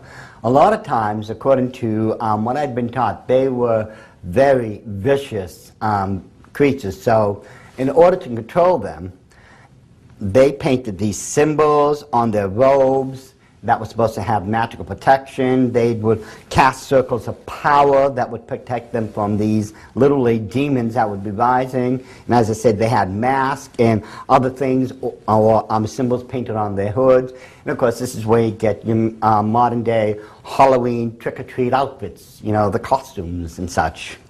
But all these things, as I said, this is where you get um, your modern day version of Halloween because You've got these people going out um, trick or treating, um, um, carving pumpkins, um, bobbing for apples. They're wearing these costumes. And um, for those Christians who try to say, well, we don't do that, we have, you know, a harvest festival. Guess what? It's the exact same thing because those members um, who were Celtic warriors and such who couldn't make it to these stone circles at night, they went out and they had a harvest festival very much like what the Christians are doing to this very day. So if you're having, you know, trying to say, well, this is our version of it, guess what? You're just creating a perversion and a version to meet your needs so you could celebrate this pagan festival, which is something you should not be doing. Now, from there, as we are saying, um, from Babylon to Egypt, to Mesopotamia, to um, Assyria, to Rome, to Greece, up to, you know, the British Isles, the Babylonian plague has spread throughout the world. Even um, in the last book, the 66th book of the Bible, um, the book of Revelation, warns us that as in the days of Babylon, these things would also happen again. And that eventually, during the seven year tribulation period, Babylon the Great would fall. So you see, this religion, this very first religion, which started back in Babylon, and would continue because we didn't learn anything, we just allowed it to continue, has come around full circle and it's about to close in on itself during the tribulation period. Now, I know there are those people out there who are now trying to preach um, that there's no such thing as a rapture, that none of this is going to happen, that our version is what's going to happen. Well, you know what? And I don't mean this in a bad way, folks, but you know what? I don't care what anyone else's version is. I know what God says on these matters. We can call it what it is. But the truth of the matter is, um, those people who says, well, the rapture is a new idea, it only began in the 1800s, they obviously don't know their history because I can trace um, um, what's been taught about the rapture all the way back to the first century AD. This is not something new, folks, when it comes to rapture, the tribulation period, or anything like that. This is something very old. This is stuff that was written about and talked about during the days when the true apostles walked the earth. Not the false prophets and false apostles that we have nowadays. No, no, no. Those are just false ones. The Bible warns us that those people would come. Yeah, okay, we've got to put up with them also. But we don't have to put up with the false teachings that they um, bring with them. The Bible makes very clear that these things are going to happen. And as it was in the days of Babylon, as the Bible predicted, so it is now. These things are coming to a point. So it's really going to be up to us, ladies and gentlemen, brothers and sisters, if we're going to allow the curse of Babylon to continue, or if we, as true children of God, are going to put an end to it. The choice really is up to you.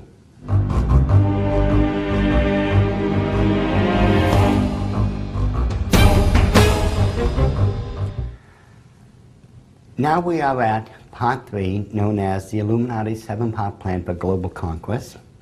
And I have finally settled down, thanks to Chris Pinto, um, I can't help but when I start talking about certain biblical events and things of that nature, I really get wound up, folks. I really do. So um, forgive me, you know, I'm a little bit more down to earth now.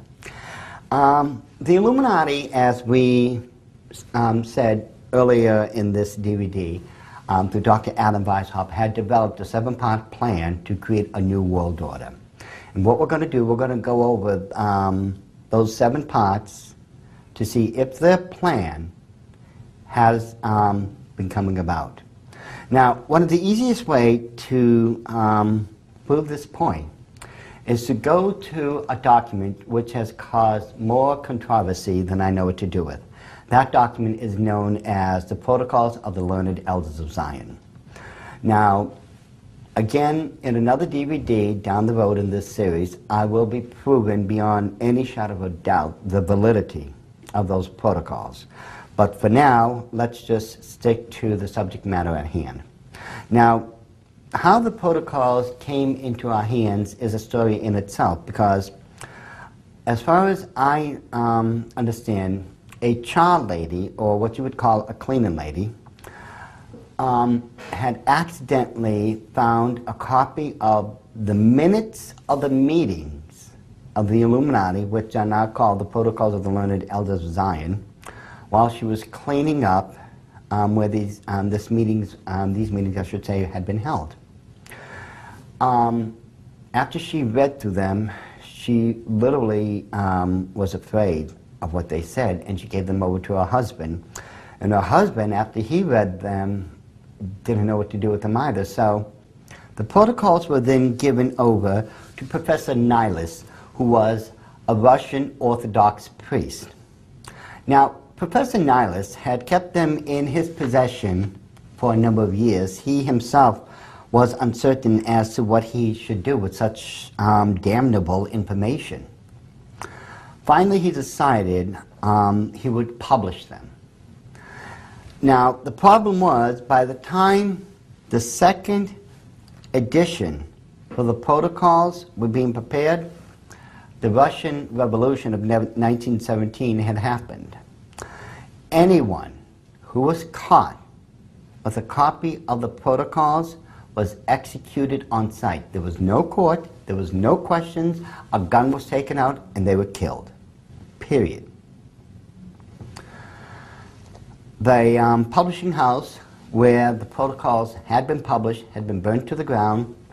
All copies were destroyed. And as I said, if you even were caught with one, you were killed as a result. It was believed that all the documents had finally been destroyed and no one could unveil the truth of the protocols. However, there was a correspondence from His Majesty's Court in England known as Victor Marsden. He himself could read, write, and speak Russian fluently. Now, this is important to know because it would be years later that Victor Marsden would find the only existing copy, the Russian translation of the protocols, the only existing copy in the London Library. Now, how it ended up there, no one knows to this very day. We just don't know how a copy got there. But God be praised it did because Victor Marsden himself decided those protocols had to be translated into English, and he himself made sure that the protocols of the learned elders of Zion would finally be revealed to the world. Because in them you can find the seven part plan for the Illuminati's global conquest. Now, what exactly are these plans? What do they consist of?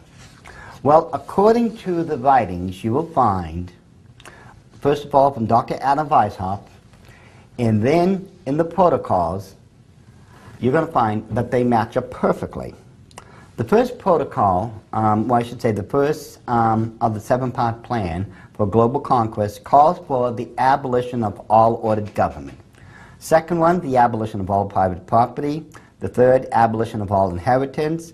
Then the abolition of all patriotism, abolition of all religion, abolition of the family, and the seven-part plan calls for, in their own words, the creation of a new world order.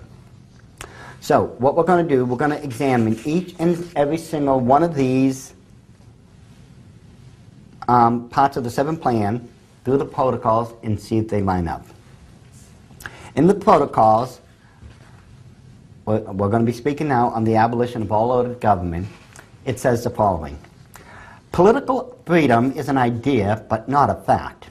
This idea one must know how to apply whenever it appears necessary with this bait of an idea to attract the masses of the people to one's party for the purpose of crushing another who is in authority. Whether a state exhausts itself in its own convulsions, whether its internal discord brings it under the power of external foes, in any case, it can be accounted irretrievably lost. It is in our power. In any state in which there is a bad organization of authority, an impersonality of laws of the rulers who have lost their personality amid the floods of rights, ever multiplying out of liberalism, I find a new right. To attack by the right of the strong and to scatter to the winds all existing forces of order and regulation to reconstruct all institutions and to become the sovereign lord of those who have left to us the rights of their power by laying them down voluntarily in their liberalism. Here's a good one. The constitution scales of these days will shortly break down, but we have established them with a certain lack of accurate balance in order that they may oscillate incessantly until they wear through the pivot on which they turn. This one, ladies and gentlemen, you're just going to love. This is the Illuminati owning up to something of great importance. When we introduced into the state organism the poison of liberalism, its whole political complexion underwent a change. States have been seized with a mortal illness, blood poisoning. All that remains is to await the end of their death agony. Speaking of um, their coming Antichrist, though they don't call him the Antichrist, they refer to him as the king of the despots. He will have the right to propose temporary laws and even new departures in the governmental working. The pretext both for the one and the other, being the requirements for the supreme welfare of the state. Useless changes are forms of government to which we instigated the Goyim this is where you need to translate it into chattel. You see, as I've explained to everyone and in a book I had written, um, this is a coded document. You have to know how to decodify the document so you can accurately see what it's really telling you. One of the words is goyim. Whenever you see that word, you might as well just change it into chattel. Chattel being human livestock or just human cattle. Useless changes a form of government to which we instigated the goyim, or chattel, when we were undermining their state structures, will have so wearied the people by that time that they will prefer to suffer anything under us rather than risk rather than run the risk of enduring again all the agitations and miseries they have gone through. It is for this reason, ladies and gentlemen, that we are constantly finding ourselves in a war situation. We ourselves, America, have never historically gone out and, you know, picked a fight with a neighborhood bully to start a war. No, we have always been thrust into it. And this is because the orders of the Illuminati to their political puppets here in America have made it so. And of course, the last one, um, which we're in right now as a result of 9 11. But there's a lot more to 9 11 than what meets the eye. And again, in another, um, um, later on, we will be talking about what really happened at 9 11. But, continuing on. While preaching liberalism to the chattel, we at the same time keep our own people and our agents in a state of unquestioning submission. Our power in the present tottering conditions of all forms of power will be more invincible than any other because it will remain invisible until the moment when it has gained such strength that no cunning can any longer undermine it. Oh, here's one that so smacks about what's going on right now, ladies and gentlemen. This, then, is the program of the new Constitution. We shall make law, right, and justice in the guise of proposals to the legislative cause, by decrees of the President under the guise of general regulations, of orders of the Senate, and of resolutions of the State Council in the guise of ministerial orders, and in the case a suitable occasion should arise, in the form of a revolution in the state. Abolition of all ordered governments is the first part of the Illuminati seven part plan for global conquest. I believe that there was more than sufficient enough evidence in this document to prove that this is exactly what they intend to do. The first being the abolition of all ordered government. Now, interesting enough, according to the Constitution, um, and what we've been taught in high school, well, we were taught that Americans would have the right to life, liberty, and the pursuit of happiness. But you know, that is not what it originally stated. Originally, it said the right to life, liberty, and the pursuit of property. You see, by having property, we become independent, totally independent. We don't need to depend on the government then. No one can take that property away. It is ours. But Weishaupt saw the flaw in that.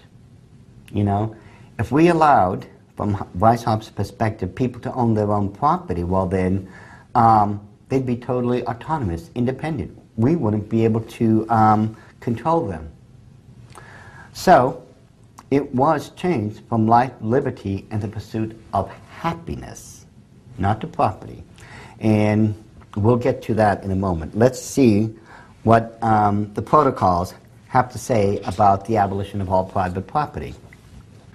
We shall create by all the secret subterranean methods open to us, and with the aid of gold, which is all in our hands, a universal economic crisis whereby we shall throw upon the streets whole mobs of workers simultaneously in all the countries of Europe.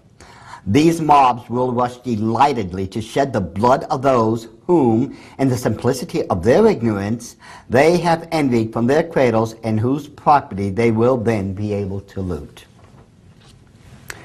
It is essential, therefore, for us, at whatever cost, to deprive them of their land.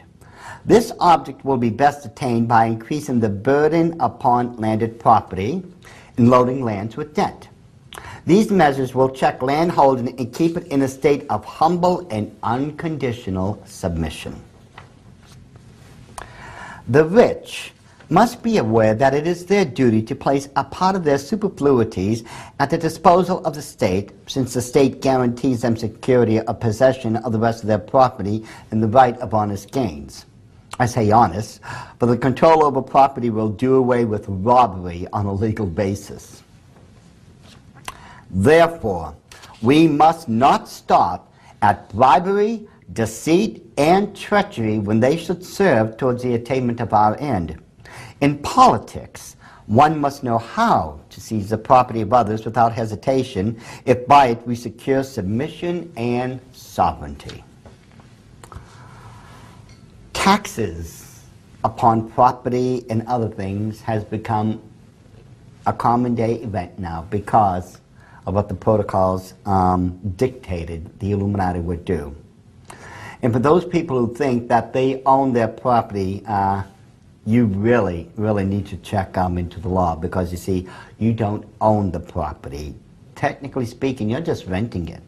Those um, um, taxes that's put on you every quarterly or, or every year, those are your land taxes. Now, if you don't pay your land taxes, let's face it, you lose your property. That's it.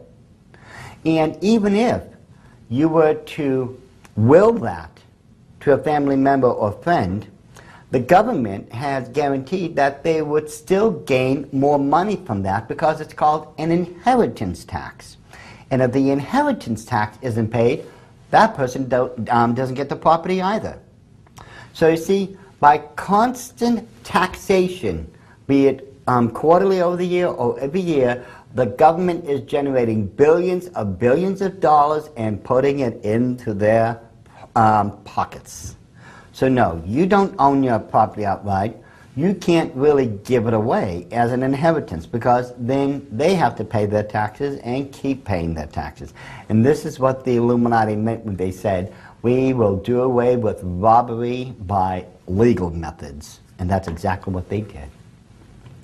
The third part of the Illuminati's plan for global conquest calls for the abolition of all inheritance.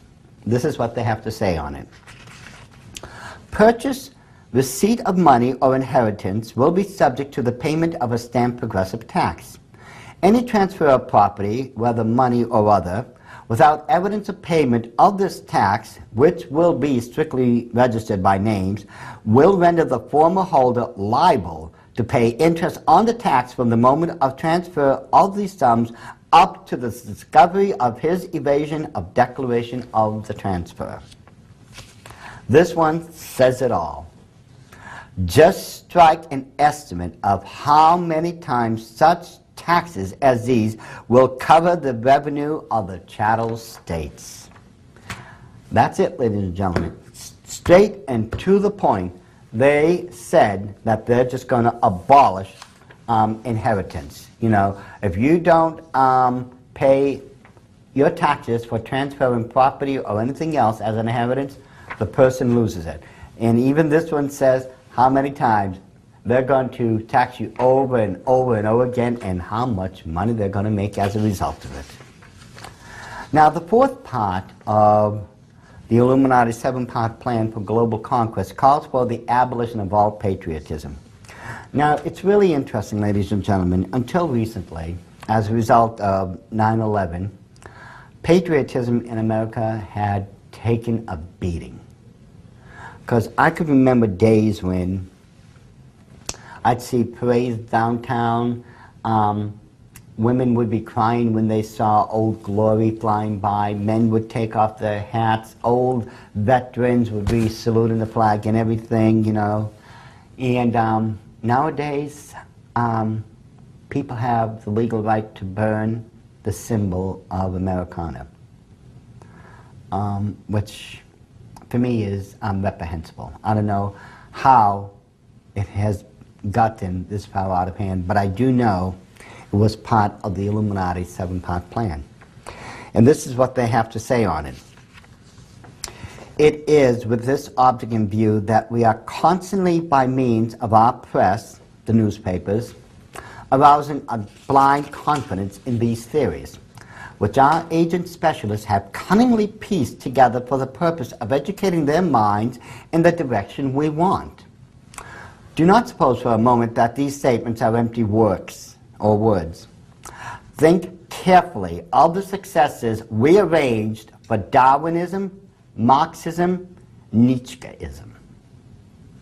They admit in their own writings they're the ones who started and made sure Darwin would succeed, Karl Marx would succeed, and of course Nietzsche. And they did it, um, mind you, through the press.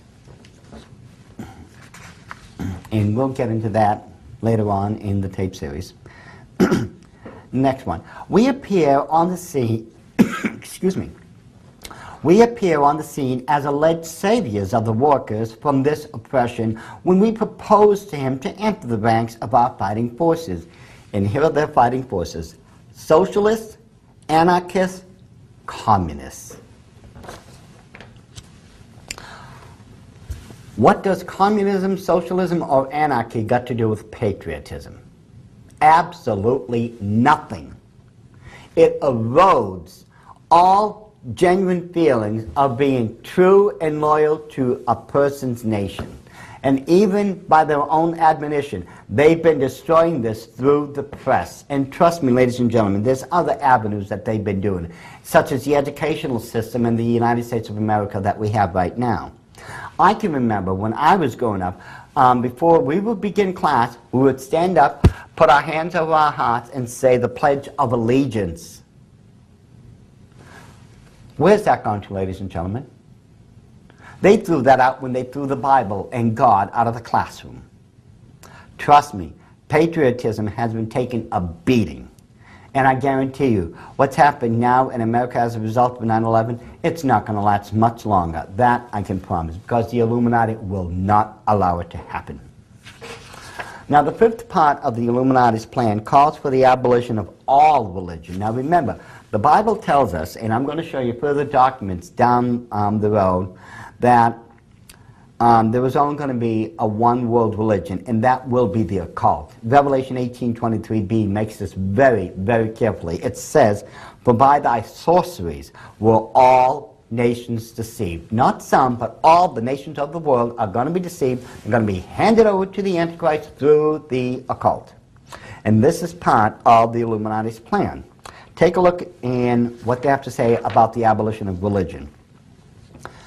When we come into our kingdom, it will be undesirable for us that there should exist any other religion than ours of the one God with whom our destiny is bound up by our position as the chosen people, and through whom our same destiny is united with the destinies of the world. We must therefore sweep away all other forms of belief. And here's one, ladies and gentlemen, as far as I'm concerned, that says it all. Five words, but it is so true. Time was when faith ruled. Five simple words, but it's so profound. There was a time when we were a people ruled by our faith. We believed in God. We believed in his precept. We believed in his holy word, every word of it. And now, because we have absolute stupid, and I'll say it again for what it is absolute stupid beliefs in um, Darwinism and his ridiculous theory on human evolution all these things have led us away from placing our faith in all that we are in the hands of living God. Five words. Time was when faith ruled. But I'll tell you right now, ladies and gentlemen, with very few people, that's true. It's just not like it used to be. This next one. It is with this object in view that we are constantly, by means of our press, arousing a blind confidence in these theories.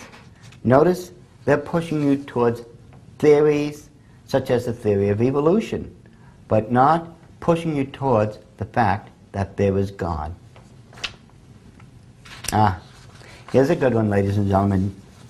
We have long past taken to discredit the priesthood of the chattel, and thereby to ruin their mission on the earth, which in these days might still be a great hindrance to us. Day by day, its influence on the peoples of the world is falling lower. You see, they, the Illuminati, are well aware of what our mission on the earth is, and that's to follow the, um, the Great Commission, which God commanded us to follow, and that is to um, go throughout the entire world and make believers of all men. But the Illuminati, the enemy of all Christians, was on the side of Satan, and of course their followers um, have done everything to make sure that our mission would never succeed, that they would stop us at every point. And let's face it, we wouldn't expect them to do anything else, ladies and gentlemen. This has been a very long spiritual war. It's been going on for thousands of years, but God be praised. As far as I see it, it's going to come to um, a spearhead shortly where God will finally put his foot down and say, enough is enough. The abolition of the family is the sixth part of the Illuminati's plan. We shall destroy among the chattel the importance of the family and its educational value. That is the only one I took out, ladies and gentlemen, because It's so straightforward, so plain, it can't be argued. Simply stated, we shall destroy among the chattel the importance of the family and its educational value. Now, let's face it, ladies and gentlemen, when you have such complete morons, and forgive me for putting it like that, who are trying to tell us how to run our families. And when I say that, I'm talking one person in particular I will never forget. How many of you remember um, this expression? It takes a village. Now, that was Hillary Clinton, or should I say Senator Clinton, or wannabe President Clinton. She was the one who was saying, well, it takes a whole village of people to educate, you know, one child. You know, to make them one person, one kid. Um, ladies and gentlemen, this is not the child of the devil we're talking about. This is not the Antichrist. This is a normal kid we're talking about. It does not take a whole village to educate one child. This is the responsibility of the family unit, of the parents. This is, you know, the parents' part to make sure that they good that they do get a good quality education in America, which is every individual's right. This is not a the government's going to come in and we're going to um, um, do this. Um, it takes a whole village thing. That is absolute codswallop. I don't know, you know, what Hillary Clinton thought um, she was coming up with there, but I'll tell you right now, it was one of the most idiotic things I've ever heard of in my days.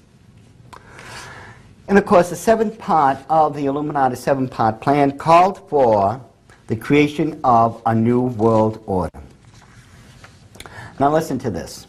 Now, I kept this one again because I wanted you to understand the significance of what this statement is saying.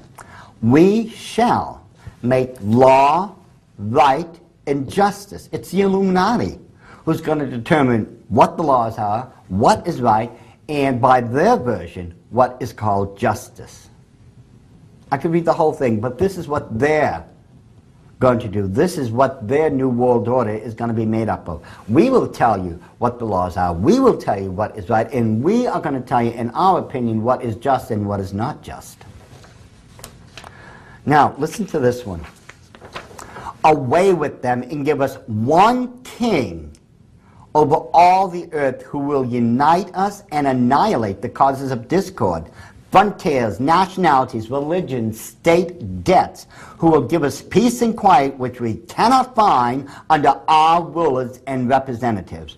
Ladies and gentlemen, you are hearing literally biblical prophecy in action. Revelation chapter 13 tells us of the arrival of the Antichrist and that he will arise as the global dictator, the one king over the entire earth, and who will give us peace and quiet which we cannot find under our rulers and representatives. Do you realize that's exactly what Matthew 24 is telling us? Because people are going to cry, you know, um, for peace, peace, and pay for peace at any cost. This exactly what the Bible prophesied would happen. And the interesting thing is, even though the Illuminati believes all this is their idea, they have no idea, of course, that God has already foreseen it and has already, has already made all his counter moves. He's given us the warnings and um, his prophecies, and we are now seeing what God um, has been warning us about all along. We can see these things coming. Useless changes of forms of government to which we instigated the chattel when we were undermining their state structures will have so wearied the peoples by that time that they will prefer to suffer anything under us rather than run the risk of enduring again all the agitations and miseries they have gone through. Now, if you remember, I told you before, they referred to um, this Antichrist leader as, the, um, as a despot, the king of the despots and all that. Listen to this. It is only with a despotic ruler that plans can be elaborated extensively and clearly in such a way as to distribute the whole properly among the several parts of the machinery of the state. From this, the conclusion is inevitable that a satisfactory form of government for any country is one that concentrates in the hands of one responsible person.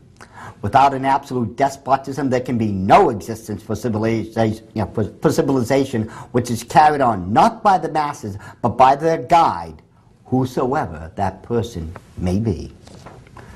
He's called the Antichrist.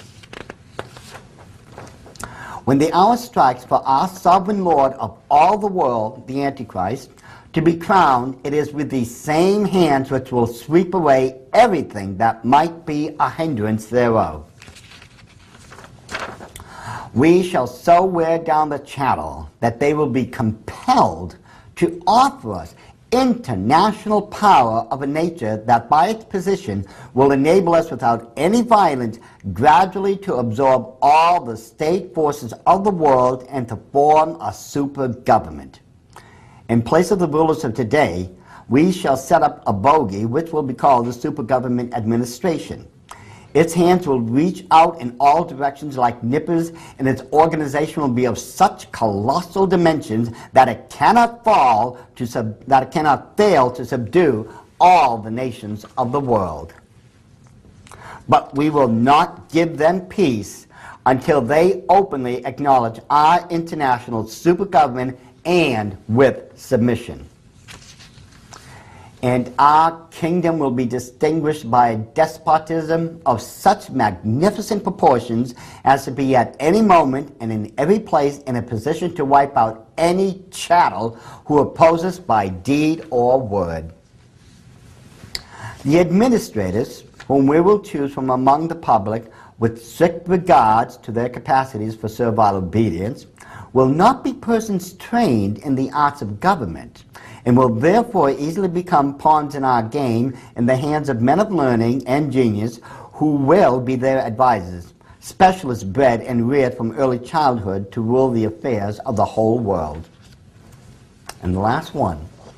In this difference in capacity for thought between the chattel and ourselves may be clearly discerned the seal of our position on the chosen people and of our higher quality of humanness.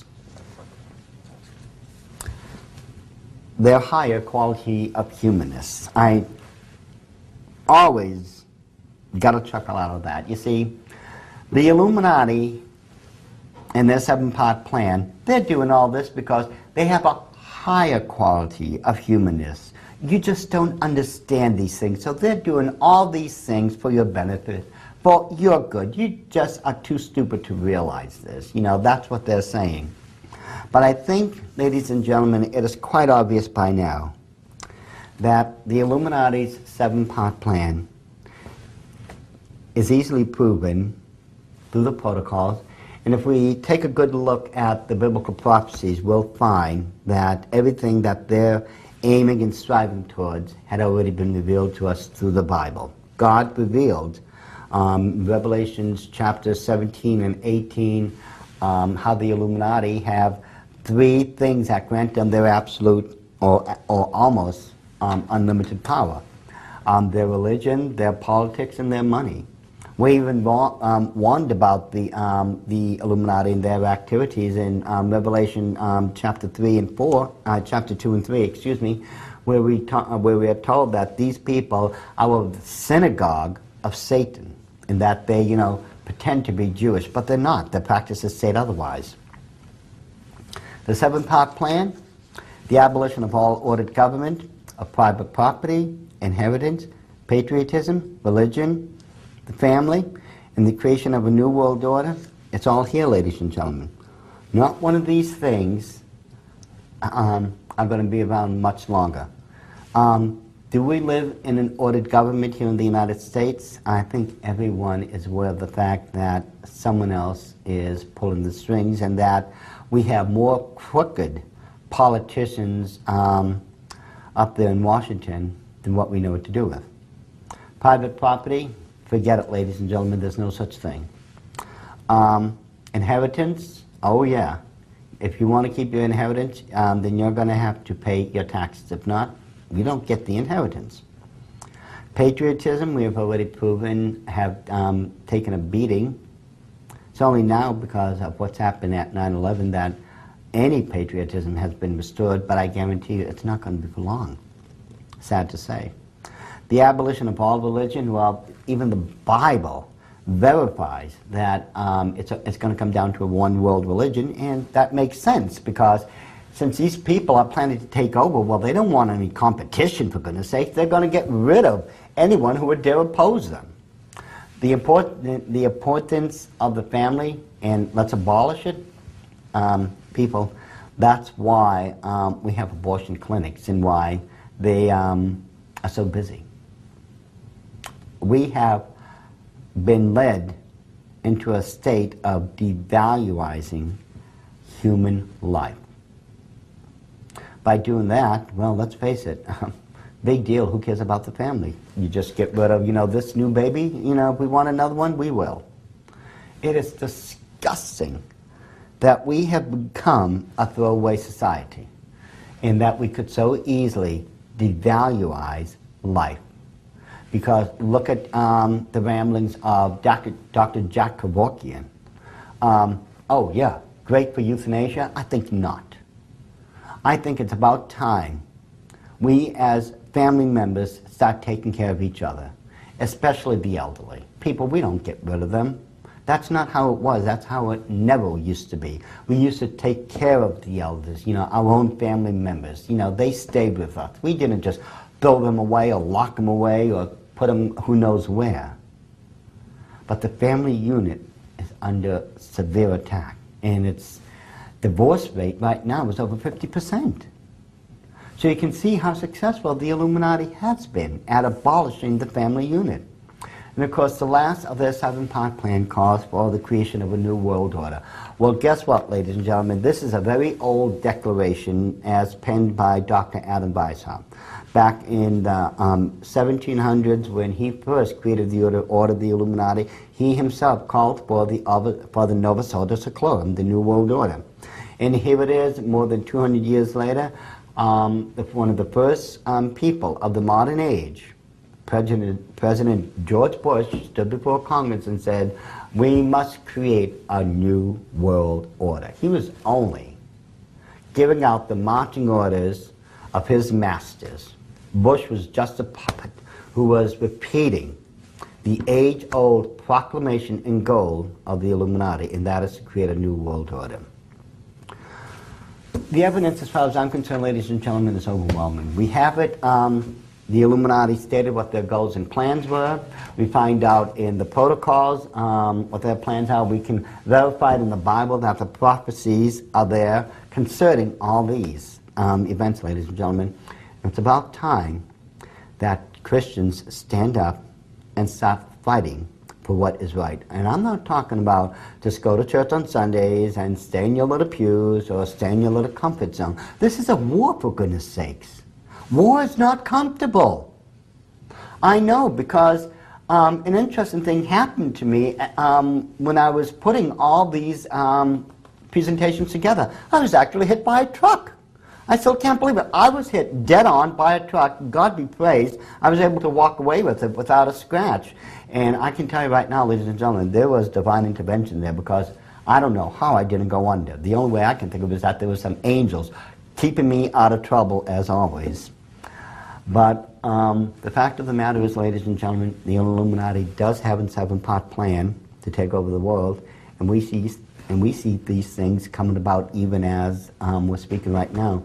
So my question, in conclusion, is, what are you, the chosen children of God, born again Christians, or Christians, whatever you want to label